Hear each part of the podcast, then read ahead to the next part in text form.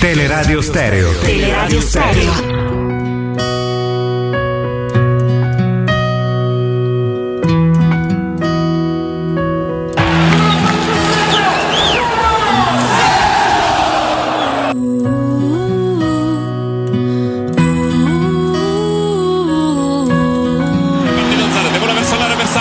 Ingresso di Zarate in aria, rinviene Burdisso, ancora Zarate, cerca spazio per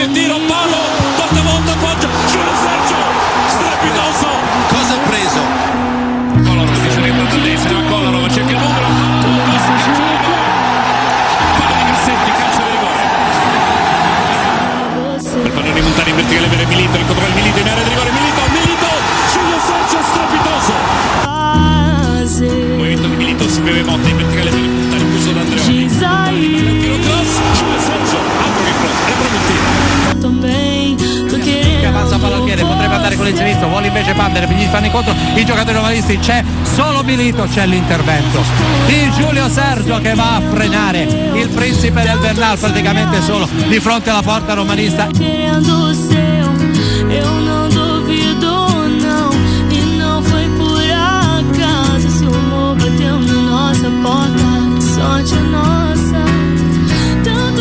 Torniamo in diretta, avevamo annunciato un, un grande ospite, non il nome del grande ospite perché non si fa mai, ma è veramente un piacere enorme per noi avere in studio a farci compagnia Giulio Sergio Bertagnoli. Ben ritrovato Giulio.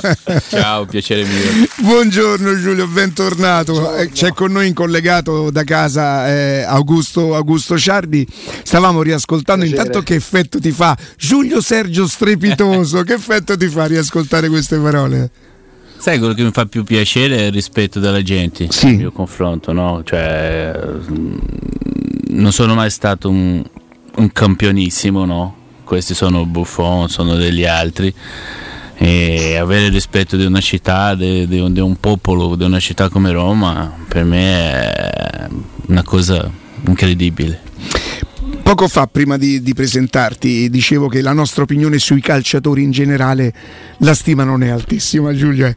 Tu sei una di quelle persone che io poi ho avuto la possibilità di conoscerti personalmente, che mi fa cambiare idea su questa cosa. Sì, so- cioè io dico che tutte le persone sono per bene, poi però ci sono le persone che ragionano, che pensano, che hanno testa. E tu hai sempre dato l'impressione di questo.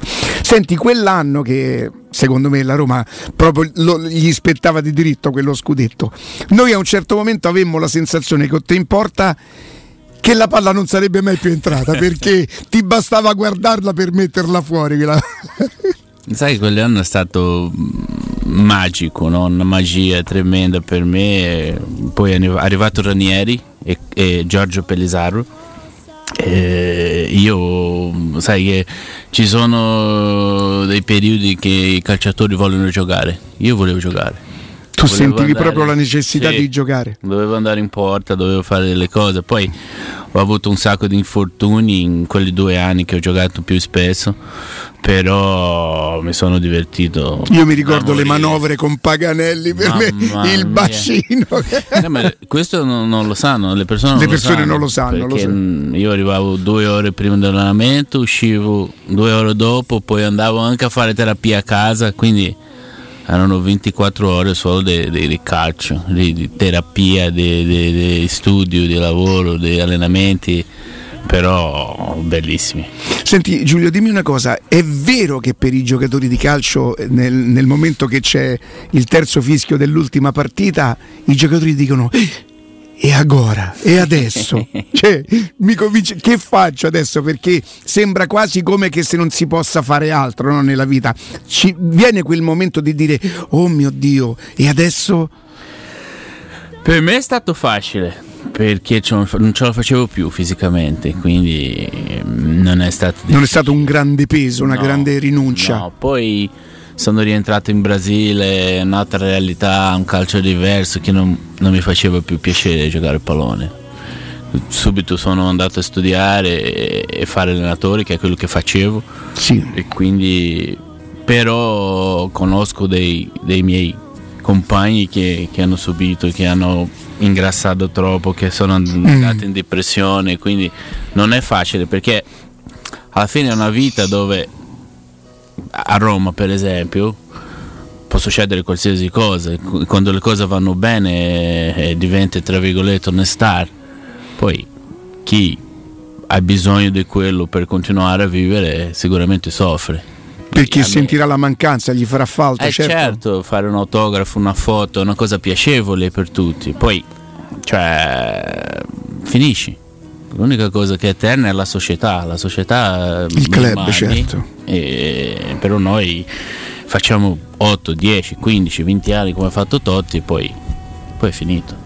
Inevitabilmente. Tu, tu sei consapevole, Giulio, di aver lasciato a Roma in maniera unanime, cioè tra tutti eh, non c'è un tifoso della Roma che possa dire qualcosa di diverso su di te. Hai lasciato un ricordo splendido, siamo sui social ovviamente, siamo anche in diretta su Twitch, non hai idea degli attestati di stima che, che- che stanno arrivando, quanto gli voglio bene, non ci credo, grandissimo, grande persona, grande Giulio, grande... cioè, insomma è, inutile che li mettiamo a leggere tutti perché sei veramente uno che ha messo d'accordo tutti e in una città come Roma Beh, non è semplice. Guarda, Giulio. quell'anno che la Roma disponeva di giocatori come Totti, come De Rossi, come Luca Toni, eh, è la fotografia di quell'anno. È vero. Sinceramente, se la Roma avesse raggiunto lo scudetto, sarebbe stata la sua perché i rigori parati, le- i pali, le- le- eh, c'era un momento in cui gli tiravano addirittura addosso. cioè, forse ti saresti dovuto scansare per prendere gol.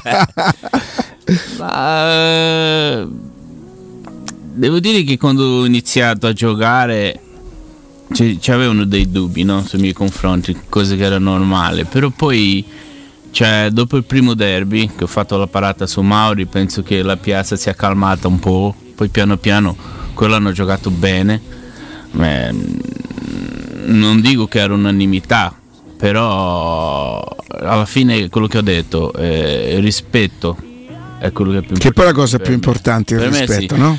Poi una cosa che ho imparato in Italia, nel calcio italiano, è, è- è che prima viene la persona, poi i calciatori. Perché alla fine eh, sono quattro anni che sono rimasti, ho fatto una partita, un, amiche- un amichevole a Leverkusen e loro mi hanno trattenuto perché pensavano che ero importante dentro lo spogliatoio. Quindi eh, mi ha fatto cambiare un po' il modo di vedere il calcio, la vita. I miei figli sono nati qui, quindi eh, per me questo è più importante. Poi le altre cose alla fine passano e tutto cambia. Ed eri importante nello spogliatoio della Roma?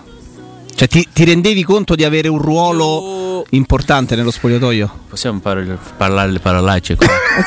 si debbono. Tranquillo. Cioè, io non rompevo cazzo a nessuno, mi allenavo più degli altri, quindi anche se non giocavo con Spalletti, eh, i miei atteggiamenti erano quelli di, da titolare. Quindi non è semplice per un portiere fare il terzo.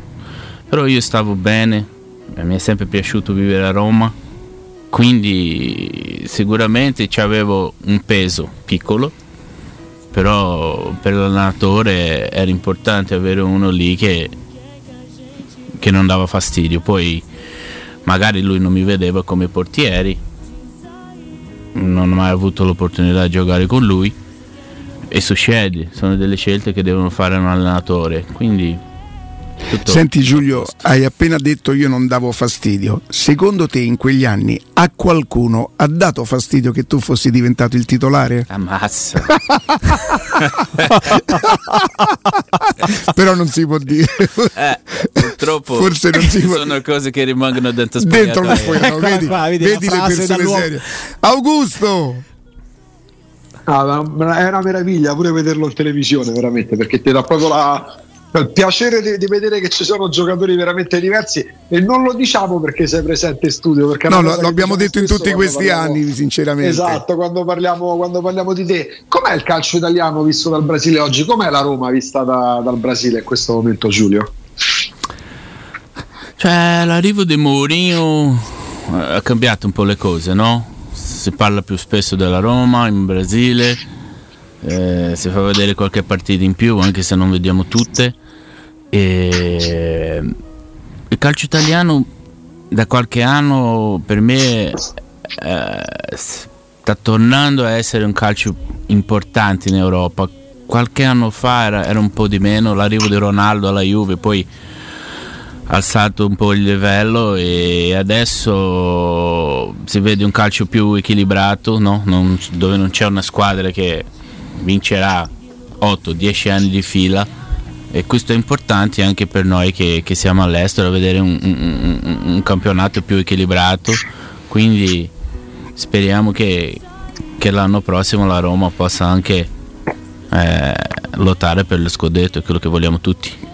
Intanto però mh, rispetto alla prima parte di stagione dove la Roma ha incontrato delle difficoltà, probabilmente l'allenatore stesso, nonostante quel curriculum con cui è arrivato, ha avuto difficoltà non tanto lui ad adattarsi a una squadra più meno forte, ma i giocatori forse ad, adattarsi ad un allenatore così forte, finalmente le cose sembrano, sembrano, sembrano prendere per il, il verso giusto. Tu la vedi potenzialmente può ra- raggiungere la finale europea, anche se molti la considerano, perché lo è la terza competizione, però è una competizione europea. Pensi che ci può arrivare in finale e magari vincerla, Giulio? Sì, Eh, sempre quando parliamo di queste cose, come facevo allenatore qualche mese fa, eh, Ferguson quando è arrivato a Manchester non ha vinto nulla per 3-4 anni, se non mi sbaglio. Eh, deve avere tempo. Mourinho quando è arrivato qui sono sicuro che sapeva cosa trovavi e loro hanno un progetto. È, è difficile sempre ripetere queste cose, ma ci vuole tempo per gli atteggiamenti, per poi sistemare la squadra, i movimenti. Eh, più che altro eh, Mourinho è la persona giusta per il carattere. Poi con tutti che ho parlato, anche i giocatori che sono stati allenati da lui, è una brava persona. Lui trasmette delle cose. Sì. Lui tu riesce. parli di tempo, no Giulio? Tu pensi che il calcio ancora dà la possibilità di aspettare, per esempio, un allenatore non raggiunge i risultati, no nel caso di Mourinho, viene esonerato. E, cioè il calcio sembra che macina tutto, cioè, Ma passa Bi- soprattutto. Bielsa una volta ha detto che nel calcio l'unica eccezione è la vittoria. Perché solamente uno può portare a casa lo scudetto. Quindi significa che tutti gli altri sono sbagliati? No. Non possiamo giudicare. Però Giulio, tu dici una cosa secondo me eh, serissima, onestissima e condivisibile. Se in qualsiasi altro sport tu arrivi secondo, sei comunque un secondo, cioè chi è arrivato dietro a volte nei 100 metri è comunque un campione. Nel calcio sembra che se arrivi secondo sei un perdente. Perché c'è sta mentalità nel calcio? Ah, perché il calcio è. Troppi interessi? No, è più la passione che altro, capito? Mm. Perché forse l'interesse, il business è dietro.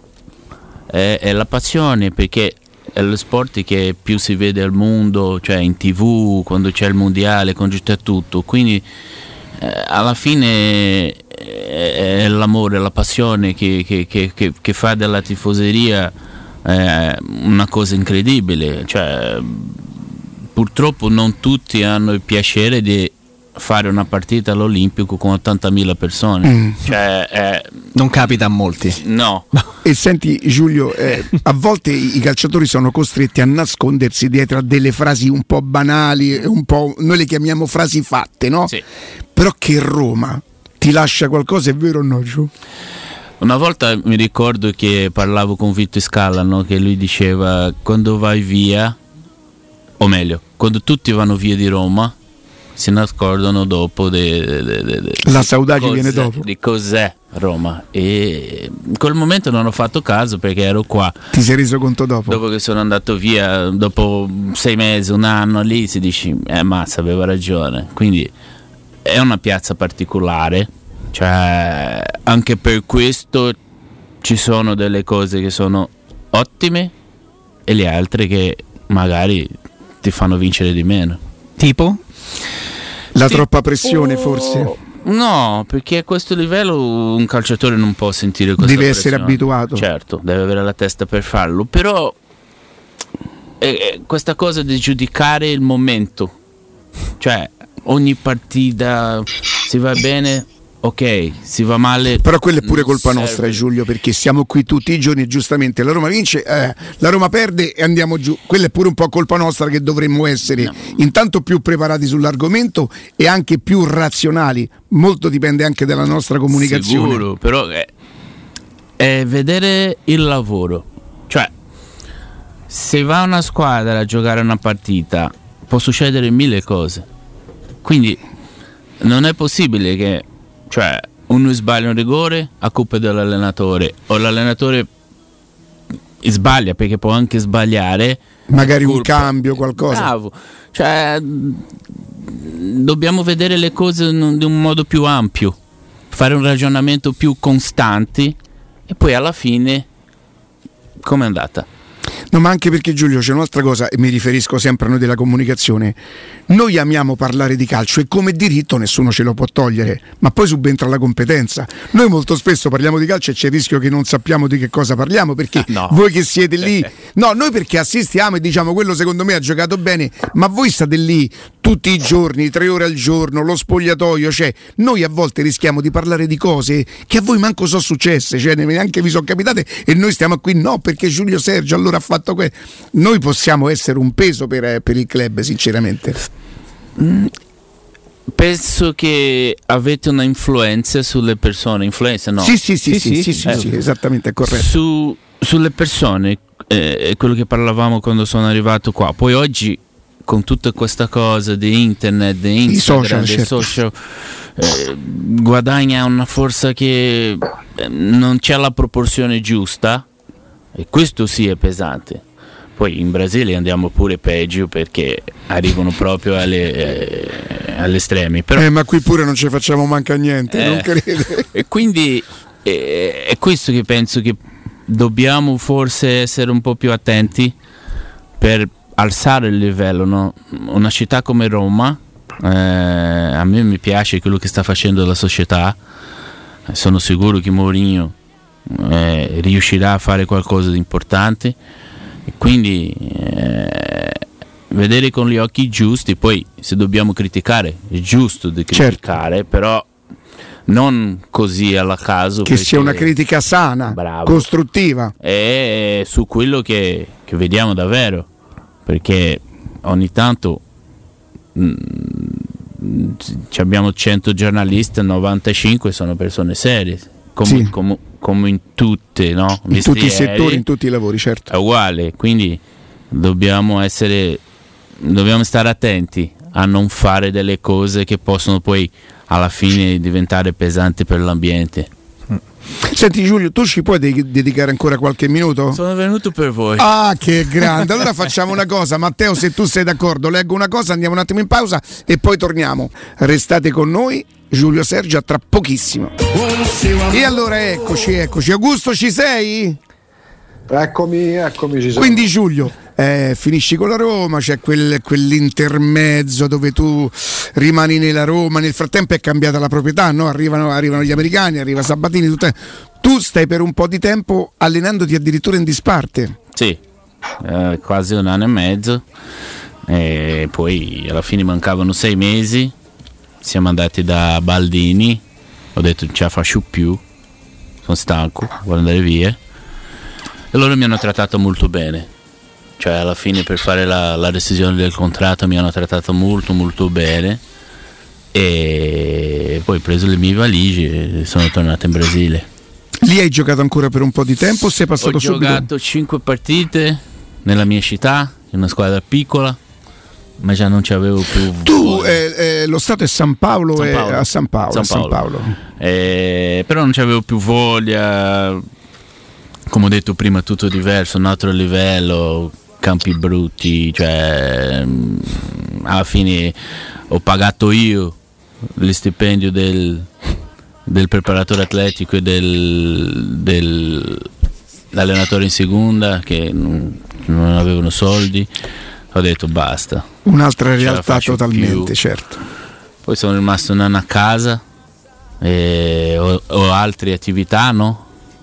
Non solo il calcio, quindi e lì è finita la storia come giocatore. Però poi il calcio rimane, oltre che, che- che il proprio lavoro, una passione, un amore, per cui tu dici io quello ho fatto, di quello mi intendo, perché non è- mi pare che eh, hai fatto l'allenatore in seconda fino a qualche mese fa, mi hai detto, no? Fino a novembre Fino a abbiamo preso il Curitiba no? con alle- Paranà, in Paranà con allenatore freddo dannato da quelle parti. Sì, Eh, freddo. Nessuno Eh, pensa che in Brasile faccia, Faccia freddo. Fa freddo, Invece fa fa freddo, freddo. vero, come qua.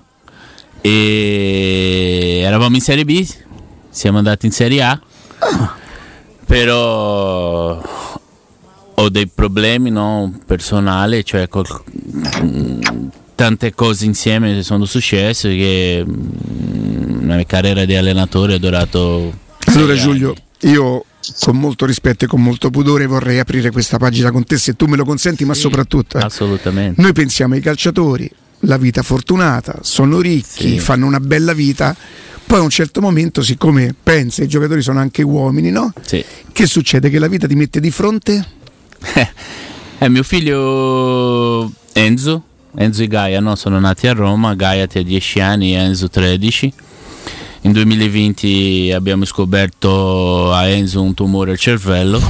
E da 2020 che, che stiamo lottando, cioè abbiamo vinto una volta, lui ha fatto un, un trattamento pesante lì, ha fatto chemio, ha fatto radioterapia, poi ha fatto quattro trapianti e sono spariti tutti i tumori, ce avevano quattro e poi purtroppo adesso gennaio è tornato e abbiamo iniziato un'altra volta, per questo ho cambiato tutta la mia vita, sono tornato a vivere nella mia città perché io vivevo a Curitiba, poi mi spostavo a San Paolo.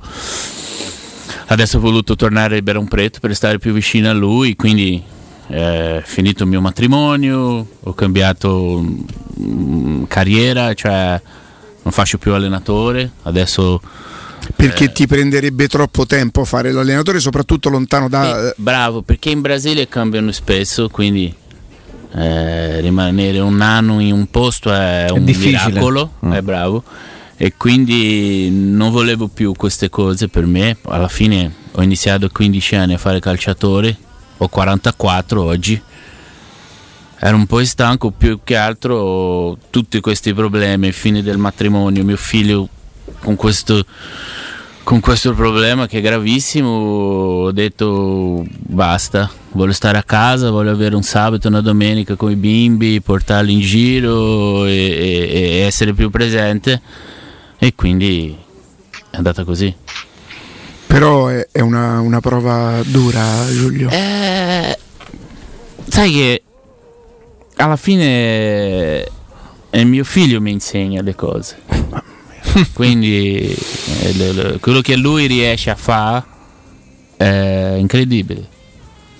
Che noi stiamo dando tutti i supporti che, che lui ha bisogno e abbiamo vinto una volta, sicuramente vinceremo un'altra. Sicuramente Giulio, Sì. sicuramente. Dai, ehm, parliamo di calcio, quindi rimani nel calcio, non è facile però. Cioè, come, come ti vedi? Ecco, questa è una cosa, visto che carriera da allenatore magari l'hai messa da parte, ma Sì. pensi di poterla riprendere in No. un secondo No? Non voglio. Che cos'è che ti incuriosisce di più? Cioè, Giulio Sergio nel Scoprire calcio talenti. facendo cosa? Oggi io ho una società in Brasile che si occupa di investimenti e abbiamo un, un- un ufficio importante, sono- siamo presenti in cinque città del Brasile.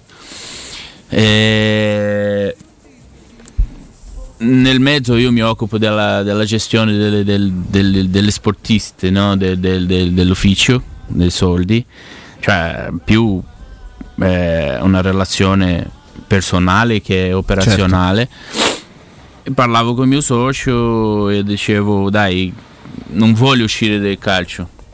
E alla fine, con tutti quello che conosco in Brasile, in Italia, in Svizzera, perché poi non puoi capire cosa significa fare calciatore con la maglietta della Roma.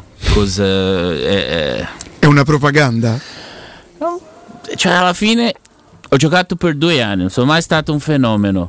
Eh, sono conosciuto. Lui è fantastico. sono, sono Giuro, con- sono fantastico. conosciuto Ma come si fa non voler bene un Cioè, signore alla fine e questo mi è venuto in mente di iniziare una- un'altra azienda no? insieme ai miei soci e, e fare il procuratore del calcio in Brasile e in Italia perché in Brasile ci abbiamo i migliori giocatori del Sì, mondo. c'è un bacino Eh, incredibile. poi- Poi, peraltro, eh, visto i tuoi contatti con il Paraná, là c'è una, anche a San Paolo, ma c'è una comunità italiana Sì, con possibilità di sud passaporto.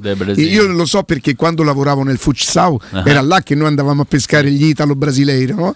E quindi Paraná, c'è Santa Catarina Rio Grande Come no, Sul, come no, sì, sì.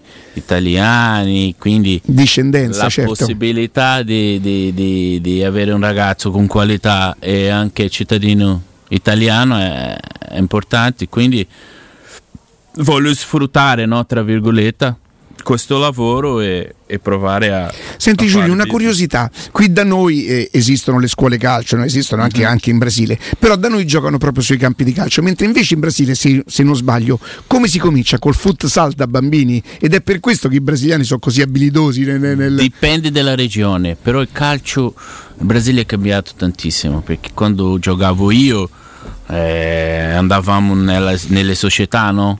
E le società facevano gli allenamenti da piccoli fino a che arrivi nella prima squadra. Oggi tutto è cambiato perché non si gioca più per strada, la pelata. no? non c'è più perché è pericoloso. Cioè, Mm. eh, abbiamo un problema sociale incredibile. A sbala per Gida, sì. Eh, più a Rio de Janeiro questa Quelle- cosa, sì, le però favela, a sì, San Paolo no. pure è un casino, quindi anche nella mia città, che è una città piccola, diciamo, sono 700.000 persone, no? Sai che cos'è la bala per Gida, Jacopo? No? È il proiettile vagante. Ah, ok, Sì, perfetto. Adesso sparano tra di loro e Bene. Renato che non c'entra niente con quella cosa. E quindi purtroppo anche questo ha cambiato un po' il calcio brasiliano. Poi abbiamo un calendario che è diverso, ci abbiamo un sacco di cose che dobbiamo sistemare, ma non hanno voglia perché In Brasile esiste il Brasile Round, che è il campionato quello è il campionato. nazionale. Poi c'è l'Estaduao, cioè Sì. ogni stato c'ha. eh, però se tu pensi che a Rio de Janeiro soltanto ci stanno eh, Flamengo, Botafogo, eh. Vasco da Gama, Fluminense e tutto il resto. Cioè, Sì. quante squadre ci stanno in Brasile? In Brasile ci stanno eh, 750 squadre, da tutti i territori brasiliani. No, però alla fine, quando i, i regionali iniziano a fine gennaio e finiscono a fine aprile, poi inizia il campionato. Quindi il nostro campionato sono 8 mesi e ci sono 38 giornate, quindi pensa, poi ci sono più che altro Libertadores, Sudamericana, cioè Coppa do Brasil eh, e loro non vogliono un- una squadra. Se arriva in finale di tutti i campionati, f- 80 partite all'anno. Cioè è insano, è massacrante per i giocatori. Però non vogliono risolvere. Giulio, io sempre co- con quella mia poca conoscenza del Brasile, insomma, io ho vissuto là, mh, dico che quando viene qui un ragazzo in Italia, Mhm. eh, le società dovrebbero essere molto più pronte, soprattutto con i brasiliani, perché la Saudagi tutti con- la conoscono come parola, ma non sanno davvero che cosa significa. Tu prendi un ragazzo dal Brasile, lo porti in Italia. Invece de- del riso e i fagioli, eh, gli comincia a fare mangiare pasta, pasta, pasta, pasta e quello già va in depressione per come mangia. Gli manca la musica. Come si possono affiancare questi ragazzi per superare E questi soprattutto momenti? a te cosa è successo quando sei arrivato dal Brasile? Vabbè, ma lui in un'altra Italia? testa No, più grande, è arrivato. Io eh, sono arrivato con 26, ma ho avuto la fortuna che il mio procuratore, che era Alessandro Lucci, parlava benissimo portoghese, quindi sono stato a posto. Però eh, a Roma si sta bene perché c'è un clima buono e, e si mangia molto bene. Eh, è più facile ingrassare che non mangiare. Infatti tu sei in una forma smagliante, lo possiamo dire?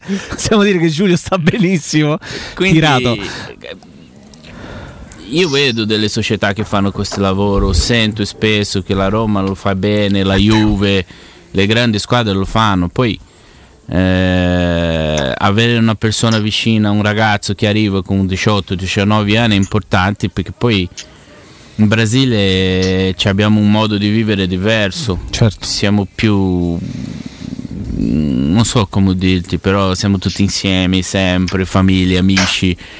Qui è un po' diverso all'inizio, poi è simile quando c'è un po' più di confidenza, però all'inizio è difficile, quindi avere una persona come ho avuto io Lucci che ti inserisci, che ti porta, che ti fa conoscere diventa più Ti è facile. servita tanto, Sì, sì. Anche se arrivi già con la famiglia, ma io per esempio c'è un, un caso che qui è venuto quello che tutti consideravamo un, ta- un talento che adesso è tornato in Francia, aiutami col nome, mi sfugge. Con la Roma lo portò a 18 anni Sabatini. No, no, più recente, più recente, che ha Gerson. vinto col Flamengo. Gerson. Gerson. Ger- Tu prendi un ragazzo di, di- di Rio de Janeiro, poi ho conosciuto il papà, un papà impegnativo, molto Eh. presente. Lo lasci qui a Roma, a 18 anni è un ragazzo perso, cioè non, non- non sapeva proprio come muoversi. Tant'è vero che ci ha messo un po' a dimostrare il suo talento. È tornato a Rio de Janeiro col Flamengo nel suo, nel suo habitat naturale, ha vinto subito una. Ha vinto la Libertadores. La Libertadores, Libertadores. sì. Vedi per cui ti dico che secondo me vanno accompagnati quei ragazzi. Ma poi eh, più che altro c'erano tanti brasiliani quando ero qui. Come no? Sono arrivato, Taddei è stato per me un fratello. Lo abbiamo sentito un Eh, po' di tempo fa. È eh. una persona Meravigliosa. Poi a un certo punto eravamo otto dentro lo spogliatoio. Eh sì, Juan, Doni e tu, Giulio Taddei, Battista, Giulio Battista. Signo, Adriano. Sì, sì, sì, Insomma, sì. Eravamo tanti, quindi questo sicuramente Una comunità aiuta. forte, sì. Però anche con, Burgiso è una bravissima persona, Pecchi è straordinario, andavo a giocare tennis con lui, e Cristian Panucci per me è stato uno che ho imparato tantissimo con Cristian, proprio Francesco è sempre stata a portata di mano, è una persona per bene, quindi eh, era uno spogliatoio diverso. Oggi arrivano tutti, prendono ognuno il suo telefonino, non, non parlano tra di loro, non litigano, cioè eh, ogni tanto... Tutto sui social, se quello che fanno lo mettono tutti sui ogni social. tanto deve avere qualcosa, un schiaffo, un vaffanculo, se no... Eh, Roba di, di vestiario, no? di spogliatoio, No, giustamente. non si sveglia, no? Il sale. Il calcio è sale anche del- questo. Augusto, No, una curiosità, Giulio, tante volte ne parliamo con Riccardo che da sé lo conosce bene. La Roma in Brasile, che squadra sarebbe per passione dei tifosi, per rivalità? Mi fai sto giochi, giochiamo? La, la Ro- la Roma, che squadra sarebbe in Brasile? E la Co- Juventus. pure. Corinthians. Corinthians. Sì, eh, sono i più appassionati, eh, sono quelli che vanno sempre allo stadio. Eh, la Roma sicuramente è il Corinthians del Brasile. La Juventus? Oggi come oggi i Palmeiras, però la Juventus di qualche tempo fa è una tifoseria, cioè, tra virgolette, tranquilla. Poi ci sono sempre per queste cose sulla Juve, non de- una mano qui, una mano lì, cioè che alla fine mm, non lo so se è vero o no, però è difficile. Poi diverso di qua, che qua in- giocano sempre quattro squadre, no? Cioè Roma, Juve, Inter, Milan, è lì, ci siamo. In Brasile può succedere qualsiasi cosa, è, è difficile. Poi c'è il Flamengo, c'è il Palmeiras, c'è l'Inter, c'è San Paolo, ci sono un sacco di squadre che alla fine possono vincere, quindi è un po' diverso la dinamica de- de- del Brasile. Senti, arrivando un po' al campo, perché poi ti, ti tratteniamo altri dieci minuti e poi ti lasciamo al, al tuo lavoro e ai tuoi impegni. Ai tuoi impegni non smetteremo di ringraziarti perché poi racconterò, racconterò come nasce la cosa e quanto sei stato di parola. Perché avevi promesso che ci saremmo incontrati e così è stato. E, Beh, sei, e come tutte le persone Oh, serie. Sono divorziato due volte, quindi mi hanno restato solo le parole. solo le, solo le parole, solo le parole. Ti chiedo, c'è stato un momento in cui la Roma, la Roma in cui tu giocavi, aveva addirittura tre portieri brasiliani. Sì. Doni, Arthur, Giulio Sergio, insomma, eh, c'era quel- quella sorta di tradizione che adesso si è un po' persa. C'erano anche portieri brasiliani in giro per l'Italia, da Dida a Giulio Cesar. Come è la generazione nuova di portieri brasiliani? Arthur ed Ederson a parte? Che forse fanno un altro sport, eh, sembra, no? sembrano di un livello talmente alto che è difficile trovarne ancora. E la generazione di portieri brasiliana? Ci stanno, ci sono bravi portieri, però abbiamo fatto, non so, dieci anni lì con tanti brasiliani, no? anche calciatori. Oggi con la Roma, che è Bagnes, Eh sì. c'è più. È lui. Poi Adesso ci sono più portoghesi. In, in altre squadre, mm, alla alla Juve, che c'è il C'è, c'è Danilo destra. e Alexandro. Quindi è cambiato un po' anche per questo che dicevo, cioè i ragazzini oggi vanno via molto presto dal Brasile e vanno in, in altri mercati, no? In Cina, vanno in Mm. Emirati, che alla fine non, non si sviluppano le cose in Brasile. Formiamo anche di meno. Non- non- se prende la, la- la- nazionale di, da, da 2002 che ha vinto, cioè tutti erano fenomeni. Oggi in nazionale ci abbiamo grandissimi giocatori, però alla fine adesso delle, delle eliminatorie lì eh, l'allenatore è riuscito a trovare una grande squadra che secondo me può vincere il mondiale perché è una squadra giovani, veloci e se non vince questo mondiale vincerà il prossimo perché sono tutti bravi, tutti bravi. Quindi ci stanno dei giocatori però devono essere curati meglio e sui portieri è uguale. Cioè, Palmeiras è un grandissimo portiere, Flamengo ha comprato adesso un grande portiere, Santos, ci stanno quelli che possono fare la differenza. Poi per venire in Italia ci serve il passaporto, no? Perché Certo. non, non prenderanno un portiere extracomunitario, difficile. Quindi Senti, ma questo è, è un problema. è vera la cosa che si dice, no? si, è, si è parlato tanto del fatto prendi il portiere sudamericano, brasiliano e nello specifico brasiliano, sono abituati ad una, eh, dei livelli di allenamento talmente diversi dalla tecnica italiana, da quello che si insegna qui, che fanno magari fatica ad ambientarsi perché loro sono molto muscolari, molto atletici, eh, ma poi dal punto di vista tecnico soffrono un pochino. Tu cosa cioè, pensi che sia stato realmente così? Hai trovato tu tanta Sì. difficoltà Ho- e tanta diversità? trovato difficoltà tecnica perché è una tecnica diversa, ma è- anche è un, un gioco diverso.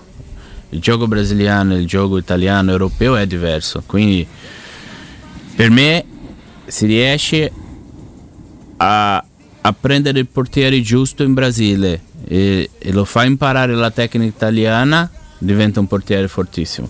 Perché noi in Brasile alleniamo di una forma più tecnica, cioè e abbiamo meno responsabilità in confronto al portiere italiano.